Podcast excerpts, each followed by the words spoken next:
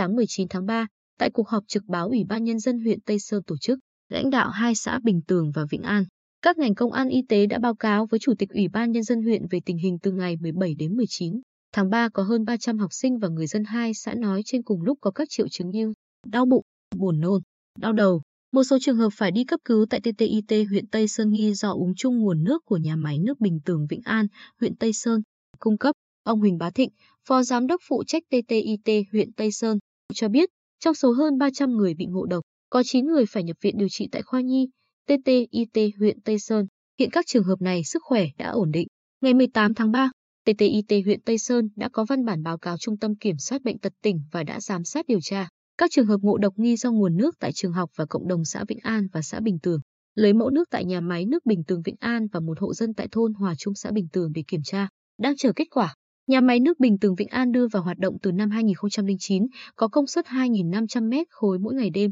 cung cấp nước sinh hoạt cho hơn 3.300 người dân ở hai xã Bình Tường và Vĩnh An. Nguồn nước lấy trực tiếp từ nguồn nước mặt qua hệ thống lọc thô trên thượng nguồn suối nước gộp, xã Vĩnh An, dẫn về khu xử lý nước qua hệ thống lọc, khử trùng vào bể chứa để cung cấp nước sinh hoạt cho các hộ dân.